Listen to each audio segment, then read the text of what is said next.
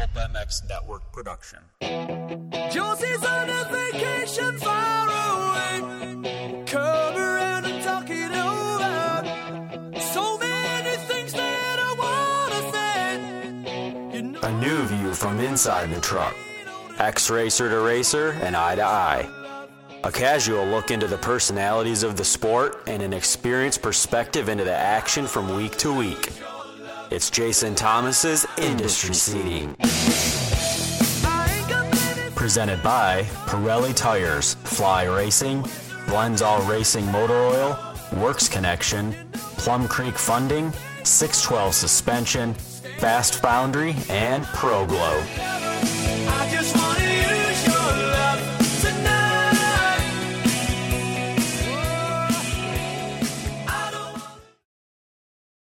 Welcome to another episode of Industry Seating. It's Sunday, February 7th. I just got back to Boise, immediately recording this podcast because I want to watch the Super Bowl later. Pretty simple. We did record the Fly Racing Racer X review podcast last night. Wanted to get that one out of the way, and there was so much that went on last night at uh, round six, the final of the Indy residencies, so they're calling them, that we wanted to go ahead and get it done and uh, free up our, our Sunday night instead of recording it. If it is already up, if you guys want to go ahead and listen to that. But yeah, we're going to get into the industry seating podcast. I do want to thank the sponsors of this podcast Pirelli Tires, Plum Creek Funding, Guts Racing, Fast Foundry, Works Connection, Blendzall Oils, Risk Racing, Premier Vapor Blasting of Georgia, 612 Suspension, Pro Glow Wash, Grant Stone Boots, and Fly Racing. Thank you to all of them. That's quite a list. I appreciate you all spending your hard earned money with those sponsors. And uh, yeah, we're going to keep growing and, and try to keep adding good quality quality companies that I am willing and, and very excited to be partnered up with. So let's just jump right into the 250 class, shall we? Christian Craig got it done. Back on top. Now you can say whatever you want. You can say that he had it handed to him. You could say that you know there's guy there's so many guys hurt, and you could say that Jett Lawrence isn't 100. percent You could say that Mosiman went out before the race. You can say whatever you want. I don't care, and really, it doesn't matter. At the end of the day, the results are what the results are. You have to be in the race to count. If you're hurt, I'm sorry. If you crash, I'm sorry. If you're not 100% from a crash the weekend before, I'm sorry about that too.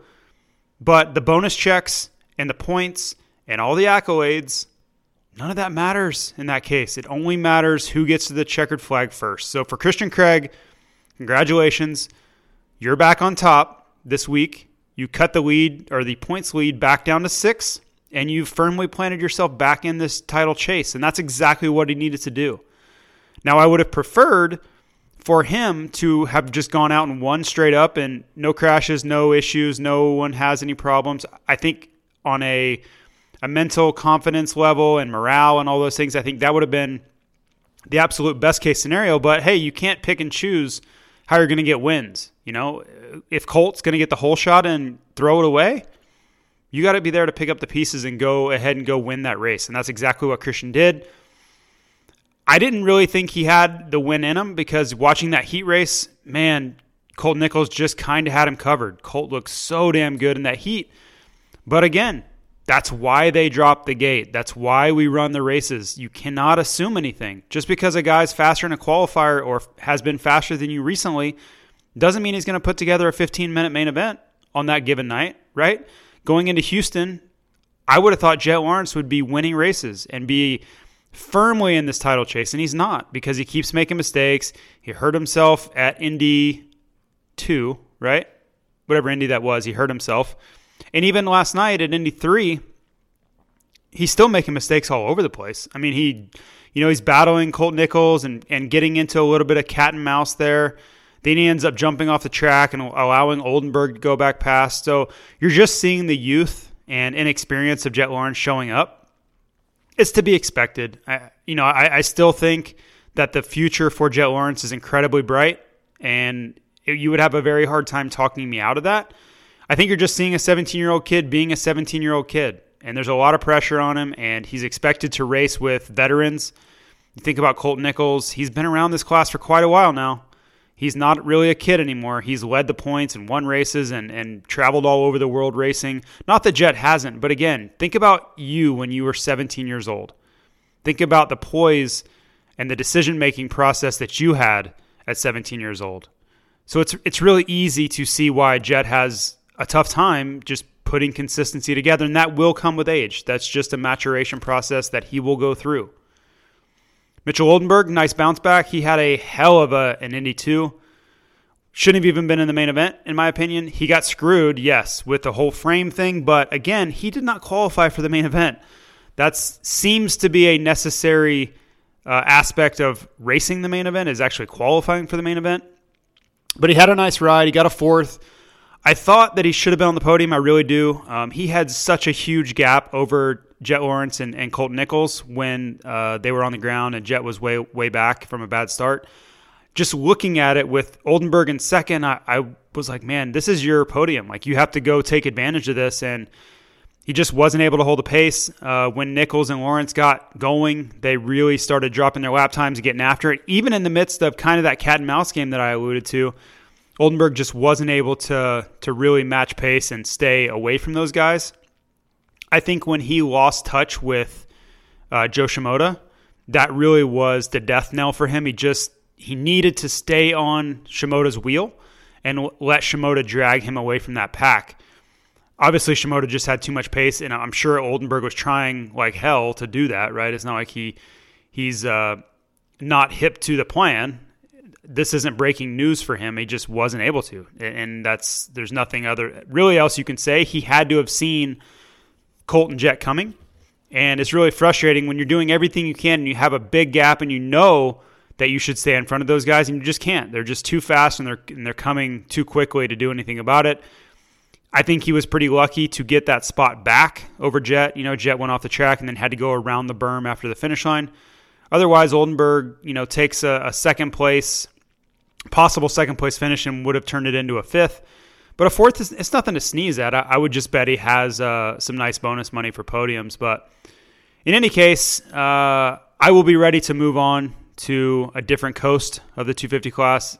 I just man, I've I've seen enough of this group and nothing against them. It's not their fault. We just we're really shallow. We just don't have a lot of depth in it, and we're watching the same guys race for the podium over and over and over with really no chance of a lot of variance. Like you know, the guys in six, seven, eight, nine, they're privateer guys, and God bless them. You know, I, I can certainly relate, but they have no real chance of getting up there and battling for podiums. They're just not going to do it. They don't have the speed, they don't have the equipment, they don't have the experience, they don't have any of the real necessary ingredients to do that. So, roll on the other coast here soon.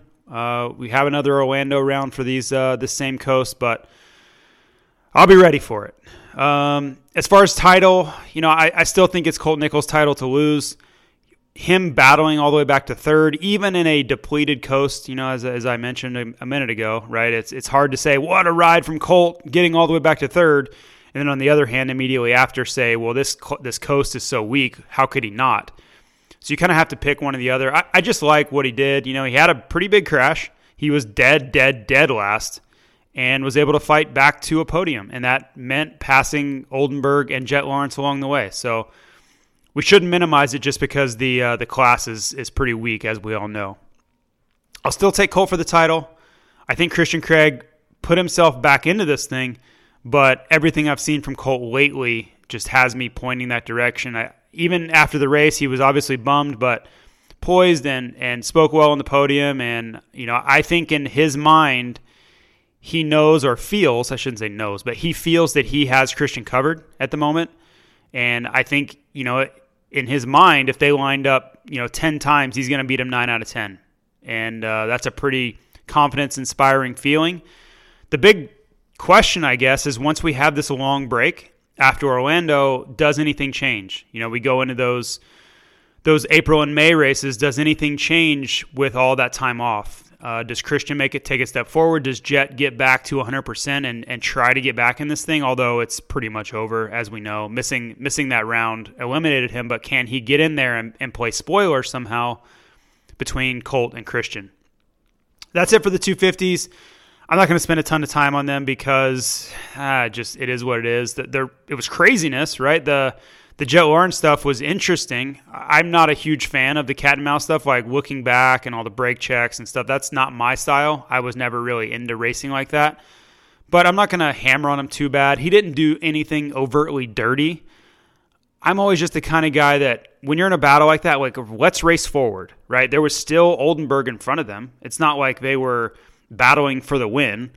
You know, Shimoda's way out there too. It's not like they can really know where Shimoda's at either. So I'm always wanting to let's go forward and try to catch the guys in front of us. And if you beat me, if I beat you, okay, we'll sort that out later. But slowing each other down with half the race to go or five laps to go or whatever it was is not really accomplishing what we set out to do. We need to go catch those guys instead of worrying about each other. If that's the last lap, no problem. Totally get it you should be blocking and, and protect that position at all costs if it's that late in the race. But this was not that late, and they still had more work to do. So I think it's just, a, again, immaturity, and he'll learn and, and understand the bigger picture that uh, moving forward and going ahead and chasing those guys down in front of them is, is much more important than that lap with however much time was on the clock still. And realistically, if, if Nichols is coming like that anyway, your chances of holding him off – with that much time to go aren't good. So you're better off just racing forward. And if he gets you, he gets you. At least you're not going to lose multiple seconds per lap slowing each other down. Again, with the sponsors, thank you. I will get into those a little bit more in depth during the all important power rankings that I all know you love so much. And, and you know, the power rankings to me, it's a little cheesy, but it gives me talking points. And really, that's all it is, is just a springboard for me to jump off of and talk about these guys. That's all I really want to accomplish by using the power rankings. But I also like to keep up with the ebb and flow of these guys' momentum because as you'll see in some of these, you can make pretty big jumps. And we see some variance. The class is so deep, and guys that were killing it at the beginning of the season, a la Justin Brayton, had a hell of a tough run in Indianapolis. Things just did not go well, and, and he really couldn't do wrong, it seemed, in Houston, and just everything flipped on its head when we went to Indy. So it, it's I like to do it with that because it, the points always don't reflect it, and it's not always about um, the bigger picture. It, it kind of shows the trend lines, so per se, of, of where these guys are going, and guys that are you know kind of on the rise, and maybe they're on to building something bigger, or guys that need to really regroup before you know we head to Orlando and uh, try to get back on the right track. So starting at number ten, I have Dylan Ferrandis, and I, I struggled with the back end of this. Uh, a few of these guys would be pretty interchangeable. Uh, Ferrandis, honestly, I've been expecting more. I really thought with the technical track that we saw at Indy, all three, that he would excel. I, I really thought it would be kind of a coming out party, especially after that run he had at Houston too, where he got on the podium. I don't know if it starts. I don't know if it's just, you know, maybe he's just struggling with the pace. Like he's just another guy in this pace. But after, you know, he's coming off an injury and then he goes out and gets second in his second ever 450 race. I was like, oh man, like he's in, he's legitimately in championship considerations here. I didn't think he was going to be your champion, but you have to mention him two races in when he's already got a podium. I think he went 6 2, and I'm going off memory, at the first two rounds that's pretty damn strong to uh, to enter your 450 series, and then it, it's just kind of come off the rails a little bit. Nothing horrible, but he's just he's just fallen off of the hype train just a tiny bit. We'll see what he does from here on out. He's again, he's fine. Nothing wrong. No reason to reach for your panic button. We're nowhere near any of that. I just I thought he might be, you know, battling for some podiums by now, and, and we're certainly not seeing that. Number nine is Aaron Plessinger, and he's been better his first three Houston rounds were nothing to write home about. I mean, really struggling. So I like to see the bounce back. This is the first time I believe he's been in the power rankings. I should probably scroll up and double check that. Let's let's just look. Uh, yep, first first time he's been in. So great ride. His Tuesday ride was really good. Last night he was battling with Osborne and Ferrandis the whole race, and I like what I'm seeing. You know, he made mention a couple weeks ago. I think it's a couple weeks ago that he really needed to turn it up. Like he was, I, I think he was riding a bit complacently, and he wasn't, you know, wasn't getting the starts and wasn't really taking the chances that this class requires for success. So I like to see him getting better. Now, keep in mind, he's won the Indianapolis round on a 250 before. I, I think he feels very comfortable. He's from Ohio originally, so it's a home track feel. So let's see what he does in Orlando. You know, I have him at nine. I like what I saw. I like the improvement in his riding that I've seen overall, but he really needs to back that up and show that it wasn't just an Indianapolis kind of trend because that that can happen. You can see guys just get really comfortable on a, a specific dirt texture and then we move on to another city with a couple rounds in it and they just really struggle. So I'll be watching for that closely to see if he can keep this level going. Jason Anderson, I have an 8. Nice to see Anderson back. He he dislocated his finger at round 5 and was not able to race that night. And then he came out in the the uh, untimed practice and really struggled again. I'm like, oh man, like this isn't this isn't good. He'll probably have to wait to Orlando, but nope. You know, I'm sure they gave him some sort of uh, medication to handle the pain because typically with dislocated fingers, it is just a pain issue. You know, you can tape them together to add strength and stability to that weakened finger, but it hurts. I've, I've done it. I've raced with it. It's not a lot of fun. But I liked the way he rode in the main event. You know, he got up to sixth. He got some help there with uh, Tomac and Barcia, but still, I mean, that's a solid ride coming off and, and still injured. And he really hasn't had much to write home about this year. He's been on the backside of the top 10 most of the time. Uh, so a sixth is a step in the right direction, even though you could argue it should have been eighth. I get it. But again, going back to the Christian Craig theme, who cares? Whatever the results say is the position you got. I don't care how you get there or who crashes or who doesn't show up or whatever happens. In the end, the results are all that matters. So nice work from Jason Anderson. I want to talk to you a little bit about Pirelli tires. If you look at the privateer listings, especially in this in this 250 coast we're on now, it's a Pirelli storm. And of course, they have guys like Justin Brayton and Mitchell Oldenburg battling for podiums. But I love to see all of the privateer involvement. And if you can just go down the list, I posted it on the industry seating Instagram the other day. I, I think they had upwards of like 10, 10, out of 22 riders in the 250 class in the main in the uh, 250 main event. That's awesome. I love to see their supercross presence skyrocketing because that's what it's all about. That's I think to me that's their final frontier is is just getting more established in the in the supercross ranks. You know, I've used their tires for a long time. Uh, between between Pirelli and a few other brands, uh, I kind of equally split my time. My last uh, year, in fact, was on Pirelli's in 2012, and uh, of course, Western Power Sports is a Pirelli distributor. So I am uh, I'm very close to the company. I'm I'm really good friends with uh, several people that work there, and uh, thanks to them for being a part of this podcast as well. I want to thank Plum Creek Funding. Interest rates still at all time lows. Still have an incredible opportunity to save a ton of money. I don't think that's going to change for a while. So if you're trying to get your ducks in a row and you're trying to learn about this stuff, you still have time. What I would recommend, as I always do, is reach out to Zach Morris, 720 212 4685 and just ask ask what he, how he can help. Ask how he can save you money. It's not going to cost you anything. If he can help you personally, I'm sure he will. That's what he's in business for. But if he can't, he's going to give you good advice. I also want to thank Guts Racing for coming on board. The coolest thing I learned about the commercial that Guts Racing added was that you can customize your own seat cover. That's awesome. I didn't even know. It's pretty sad that I didn't know that, but I didn't know that. So if you have your own custom graphics or whatever and you want to customize your seat to match that, you can absolutely do that at Guts Racing. So go to gutsracing.com. Appreciate Andy Gregg coming on the show. Now let's jump into number six. Now I, I thought long and hard about this, and and again, six through ten were pretty fluid. I wasn't locked in, and I was on the plane doing this list this morning, and I, I kind of moved them up and down and finally settled on this. But I have Osborne at six, and maybe I'm biased. I am a Zach Osborne fan. He does wear fly racing. You know, I am his friend. All those things. So I get it. If you're like looking at me, you know, puzzled with him at six, I get it. But I like the way Zach's riding. I think he's better than his results are showing. You know, he battled up to that fifth place from dead last the other day, uh, around four or five, whatever that was and I think he's going to get better from here. So maybe maybe I'm projecting where I think he'll be a little bit here.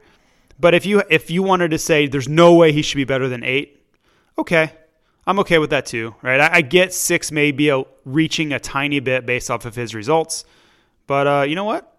I'm going to put him there anyway. So Zach Osborne at six, I think he'll get better. I think you're seeing the worst of his season so far. We're six rounds in out of 17, and I think we're seeing the worst of it. I think he he gets better from here. I think he becomes a top five to six mainstay, and then he throws in a couple podiums there too. The question is, can he win another one? I don't know if he can win one right now. It's certainly possible. He won one last year, but I'm not seeing the level that he needs to be on to win. Uh, the level that Roczen is on right now, it's it's a touch better uh, for sure. So we'll see how the season plays out. It is a long season. I don't know that Roczen can sustain this, and all you need is one good start, and you get a couple guys behind you on the start that give you a gap, and that's all. That's all it really takes sometimes. So I'm hopeful, but I haven't seen a winning level just yet. Uh, I, and I'm going to check myself there because he could have won Houston too.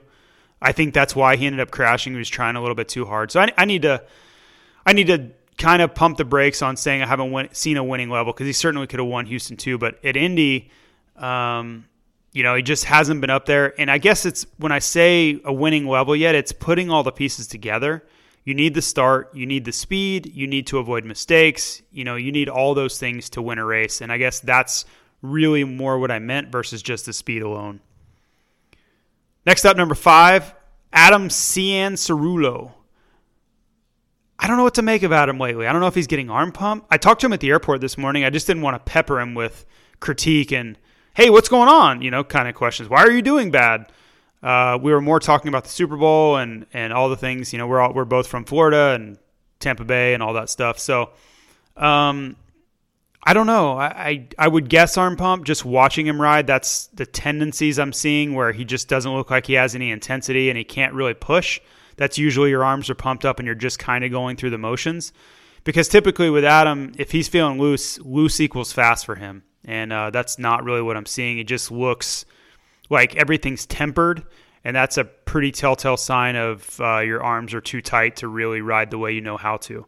So we'll see. We're going into his home race. He's from uh, Ormond Beach area, which is about an hour from Orlando. So this is certainly a home race, followed by Daytona, which is another home race. So he's got a chance to break out, get a little, uh, a little emotion, a little hometown uh, excitement going. I'm sure the crowd will be loving it, and uh, maybe he'll break out. I think if you give him a good start and you have all that adrenaline going, you could see something pretty awesome from uh, from Cianciarulo. Definitely want to thank Fast Foundry. If you want to go back and listen, a few episodes ago, I did an interview with Robert Carrico, and he talked about all the ways that he can help your your startup, your established business getting automated, getting more efficient. And I spend a lot of time because I like learning about this stuff. I read a lot about it, and it's just one of those areas where I think the more educated I am moving forward, as we, you know, everything in this world is becoming, uh, you know, whether it's computer based or automated in some capacity. And I, have lived that with fly racing, whether it's our warehouses or any aspect of our process. There is no downside to learning more. So I've been really trying to educate myself on my own. You know, I had spent my life racing instead of going to college, even though I did go for a year or two. I didn't finish. So I, I always feel like I'm behind the eight ball a little bit on formal education. So I do the best job I can trying to learn this stuff. So I would go to fastfoundry.com learn a little more, you can reach out and talk to Robert himself. And his email is robert at fastfoundry.com. You can certainly ask questions, and maybe he can help your small business be a little bit more prepared for 21 and 22 when we're, all, we're dealing with all these uh, COVID variants and business has certainly changed. There's no question about that. Uh, whether you're doing meetings on Zoom or whatever the case, being the most efficient form of your business possible is the way you need to be. And we've we've certainly gone through that at, at Western Power Sports and Fly Racing as well. Works Connection. Use the promo code JT21 to save yourself some money at checkout. And listen, this is just free money. Works Connection doesn't have to do this. Any none of these companies that have promo codes have to do this. They're trying to help me and help you save some money. I, I really like it because it gives me a way to promote, and it also saves listeners money. Right? If you guys are loyal and listen to the show and then go buy sponsored products, they're willing to help you out and, and save a few bucks on the back end. So use the promo code JT21 to get your pro launch start device. And I had a pretty cool stat the other week. Uh, was one of the Houston rounds. 12 out of the 24 riders in the two main events had a pro launch start device. That's insane. That's crazy. Half the field have pro launch start device. That's uh, that's a pretty cool thing to to witness.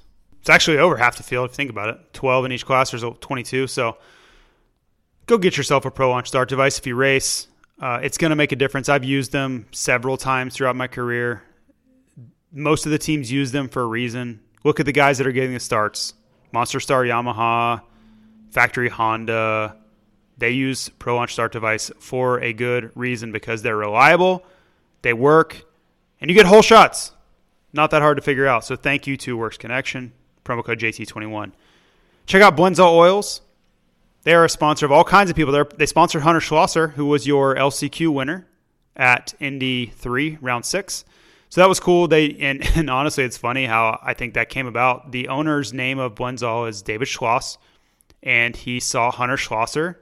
Their names were similar. Said, "I'm going to help that kid out." Well, Blendzall is being rewarded because Hunter Schlosser is getting it done. Just won an LCQ. He's got a lot of TV time in this in this field, and that's not anybody's fault. Hey, take the good with the bad. So congrats to Blendzall.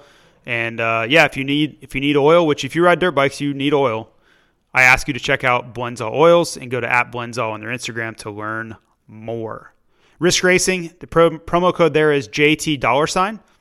I would implore you to go back and listen to the interview I did with James, the founder of Risk Racing. He can tell you about all the great products they have to offer, whether it's the lock and load, palm protectors, uh, my favorite, which is the the starting gate they have. I actually used that in my own racing career long before I had any relationship with Risk Racing, but they have a very unique product lineup which you're not going to find anywhere else. And I think that's my favorite thing about Risk Racing is they took the time to go invent new products that I've never seen anywhere else, right? Because so much of this industry is I don't want to say copying each other, but very similar products. And listen, that's my everyday life, right? I I sell helmets and boots and pants and goggles and gloves and things like that. Of course, we have other things, but it is a very similar lineup to other brands that you would know, you know, obviously very popular brands that I have to sell against. We're all competing against each other. And that's what I like about Risk Racing is many of their products, they don't really have any competition, which is a very nice place in the market. We don't really have anybody to compete against that lets you corner the market. So pretty cool. JT dollar sign is your promo code there. Premier Vapor Blasting of Georgia. Mention the podcast. You will get 25% off. Go on their Instagram. That's I've said this so many times on the show, but it's still so powerful. If you go to their Instagram, which is Premier Vapor Blasting, and see the work that they do, you'll get it. You'll be blown away. And anytime you need something in the space, you need something restored, you need something cleaned, they should absolutely be your first choice. 612 suspension. If you have any sort of power sports product, yep, side by side, dirt bike, quad, street bike, whatever it is, 612 suspension can get you dialed in. Listen, it's going to be riding time soon. Spring's going to be here before we know it. It's February. I'm looking out at blue skies in Boise. It's like high 40s here, which is that's not warm, but it's reasonable, right? When I go outside, I'm not my initial thought is like, "Oh my god, why am I here?" That that's a lot of mornings when I leave here. It's not right now. It's pretty nice. People walking around that's putting spring into the air. That's putting that riding thought into my head about when am I going to be able to start riding my bicycle outside? When am I going to be able to, to go ride that new 2021 Honda? So why don't you get your bike dialed in, send your suspension off to 612 suspension, and be ready for whenever the weather breaks wherever you are. Because I was in Minneapolis the other day and it was like minus one or something. But it ain't going to last forever. It's going to break, and you should be dialed in with 612 suspension when that happens. Mention the podcast, you get 20% off parts and labor. And I should also mention that they are a Racetech affiliate, so there's never going to be a question about the quality of parts or labor. Grant Stone Boots, been with those guys since 2015. The best footwear in the game. If you work in an office like I do and you want to look sharp, hey, it's just Friday night and you're taking your girlfriend out and you want to impress her, why don't you pick up some Grant Stone boots?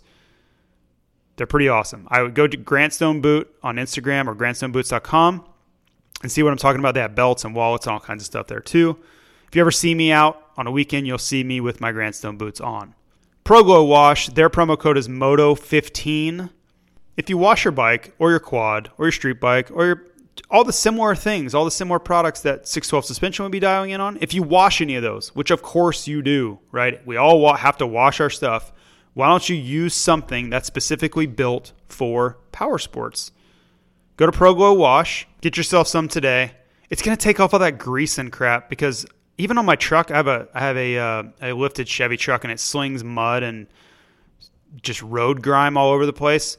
And uh, I need stuff like that too because that crap doesn't want to come off my car. And it's no different than a dirt bike. Anything like you're putting chain lube all over your your chain and then it's slinging all off all over your swing arm and all over your wheels. Listen, I get it. You know, I that's all I've ever done my whole life was was ride and race a dirt bike. ProGlow Wash will get all that crap off. So check those guys out. Use the promo code MOTO15 to save yourself some money. That'll give you 15% off. Now, it's time for your top three. For your top three, I have a tie. The first ever tie in the industry seating power rankings. I have Justin Barcia, who that was not his fault last night, and I'm going to touch on that. And Eli Tomac tied 4 3. And I loved everything about the way Justin Barcia rode at round five. He was able to fight Eli Tomac off. Not many people can do that.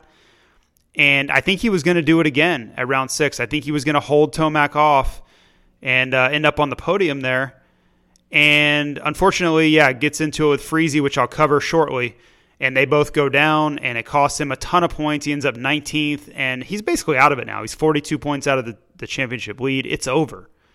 Wasn't that was not his fault, and it sucks. That's why I have him tied for third because I don't think he deserved uh, that 19th. He was riding really well, and I love the way he bounced back after a horrible Indy one at Indy two and Indy three. So uh, I gave him the benefit benefit of the doubt here, having him tied for third.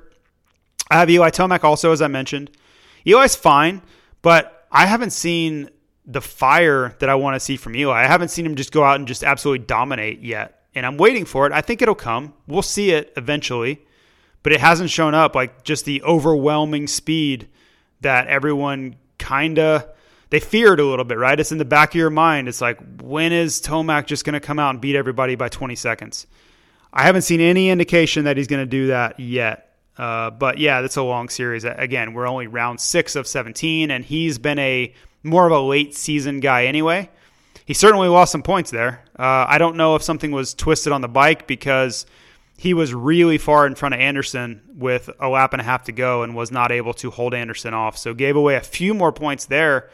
And he's, I don't have it in front of me, but I know it's in the 20s for how many points out of the series. I believe it's 24 out of the championship points lead now. And that's a lot. That's, that's almost a full race. That's no joke.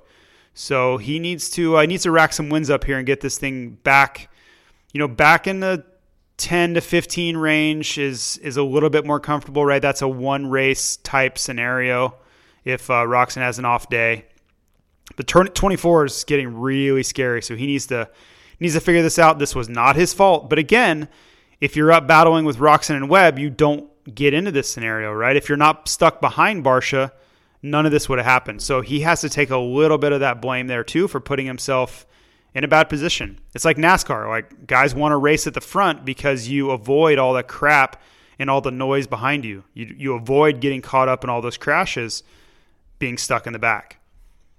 At two, I have Webb. This shouldn't be any surprise for anyone. He rode really well. We all were wondering if he was going to get Roczen late. Wasn't able to do it, but I, I loved everything about it. I was uh, I was spotting for NBC Sports for the live telecast and uh, I was going back and forth with the cameraman, one of the cameramen uh, that I thought Webb was going to win, and I thought he was going to reel in Roczen, and uh, pretty pretty fun conversation there, but wasn't able to do it, and uh, but still great ride. You know, he's still firmly in this championship hunt. I like the way he's getting better and better. His form is coming around. He was the best I've seen him at round six, which is what you want, right? He's trending upwards. He was really fast in time qualifying, which he normally struggles or has been recently. So I liked everything about it other than, you know, Roczen was just too good in the first half of the race for Webb to really make up the difference and find a way around. So if Webb gets a holeshot here sometime soon, I could certainly see him winning. But Roczen is so great at the beginning of the race now. I mean, his first five laps are world class, like all time good. And that's putting so much pressure on these guys because he's getting to the front and he's able to pick his own lines. He's able to do whatever he wants without really any pressure behind him. So uh, Webb's got to sort that out, and he's got to get a little bit more into Kenny's head, I believe, if he wants to make this happen. Ken Roczen, number one. This should be as plain as day. This should this is basic. Uh, he is killing it right now. every time he goes on the track, he looks like he's the best rider in the world. So good for Kenny. I don't know if it's if it's him. I don't know if it's the mental change he talked about on the Pulp MX show. I don't know if it's the 21 Honda being significantly better. My guess would be it's a combination of all of those things. But we're seeing the best Ken Roczen we've seen since 2017, no doubt about it. Sweeps all three Indy rounds, just an unbelievable performance from him lately, and really all of all of 2021. You know the uh, the meltdown with Dino you could point to, but I mean he would have won that race. And then the the penalty he got for jumping on a red cross, so what? Um, that wasn't anything indicative of his riding. He just got penalized for a rule that's really, really borderline in some of those scenarios. So let's talk about this uh, Friese thing really quickly. If you want a full breakdown of it, you can go to the race review that Steve and I spent 30 minutes on. So I don't want to rehash all of that because I'm sure a lot of you listen to both shows and you probably don't want to hear another diatribe. But it comes down to this for me. When you do things over the course of your career over and over and over, and you're constantly in the spotlight in a negative light, you're taking people out, you are caught up in incidents, you're not getting out of the way. Guys like Ken Roczen are blasting you out of almost off the track when they're, you know, he's he's 10 seconds out front at round five and he goes out of his way to make full contact with Vince Friese, knowing he could, you know, really do damage to his bike or whatever. So clearly he was really pissed off. This isn't the first time that Friese's been involved in this stuff. It's not even the 20th time he's been involved in any of this stuff. I was trying to make the point to Steve, he got suspended in the 2011 season, 2010 or 2011, for this exact same thing taking people out, doing stupid stuff on the racetrack. They talked to him a million times. They put him on probation. He did it again. They suspended him. And it really hasn't changed a whole lot. Now, I will say he's been better. In 2019 and 2020, a lot of the dirty riding dried up. And that's really what I wanted to see. Like, you don't have to make contact with people, you don't have to knock people down. People aren't going to just unfairly target you all the time for no reason. And that's what I, Steve and I argue about the most is he thinks it's some sort of popularity contest of why people don't like him. And that's so stupid. I don't know of a better word than that people don't like him and people target him because of all the things they've done in the past and the things he continues to do on the racetrack. It has nothing to do with off the track. It's all on the track. And when you do stupid stuff like that, yeah, people aren't going to like you. You if you take me out constantly, which Vince Friese did several times. I mean, we got into it fisticuffs more than once. And I watched him do all kinds of dumb stuff. I mean, going back to Germany, watching uh, him get into fights on the middle of the track, people kicking him on the middle of the track because of the dumb stuff he was doing. When it's constant with one person over and over and over, there's usually a common denominator there. They're not doing this just because they want to pile on. People have their own problems, people have their own reasons for being out there and their own motivations. They don't want to be involved with Vince Friese. So you have to then ask yourself, why are they getting involved with Vince Friese? Why why is it constantly Vince in the middle of these things? It sucks because I, I think Vince is a nice guy off the track. I do. Every time I've ever talked to him, he's he's been really, really nice. And then I see him constantly in these scenarios. And I will say it's been better, but this year it hasn't. This year it's been a mess. He's been crashing, he's been ghost riding his bike, he's been uh, just in the middle of melee and, and a fracas everywhere.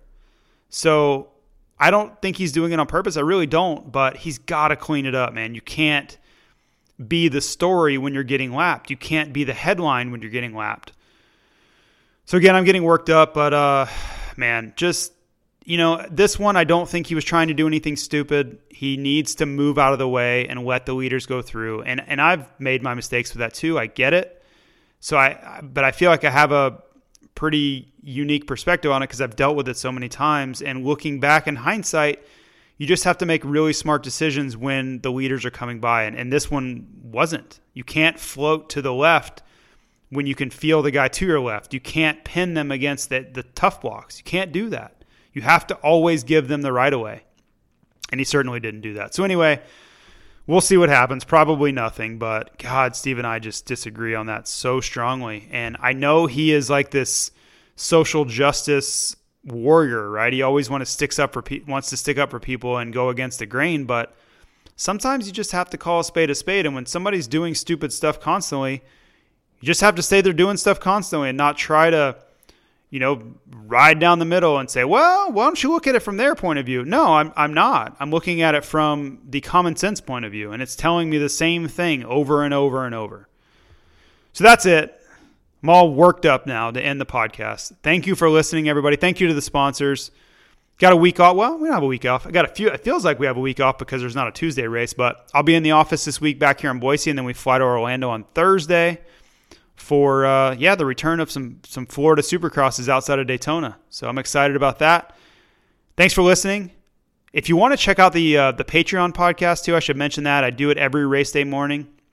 It does cost money. I get it. So no pressure, obviously, but it's patreon.com slash industry seating. You can check that out. I always post about it on my Twitter as well. So I will be doing that next Saturday morning. And then, of course, another episode of Industry Seating next Sunday. Thanks again. See you.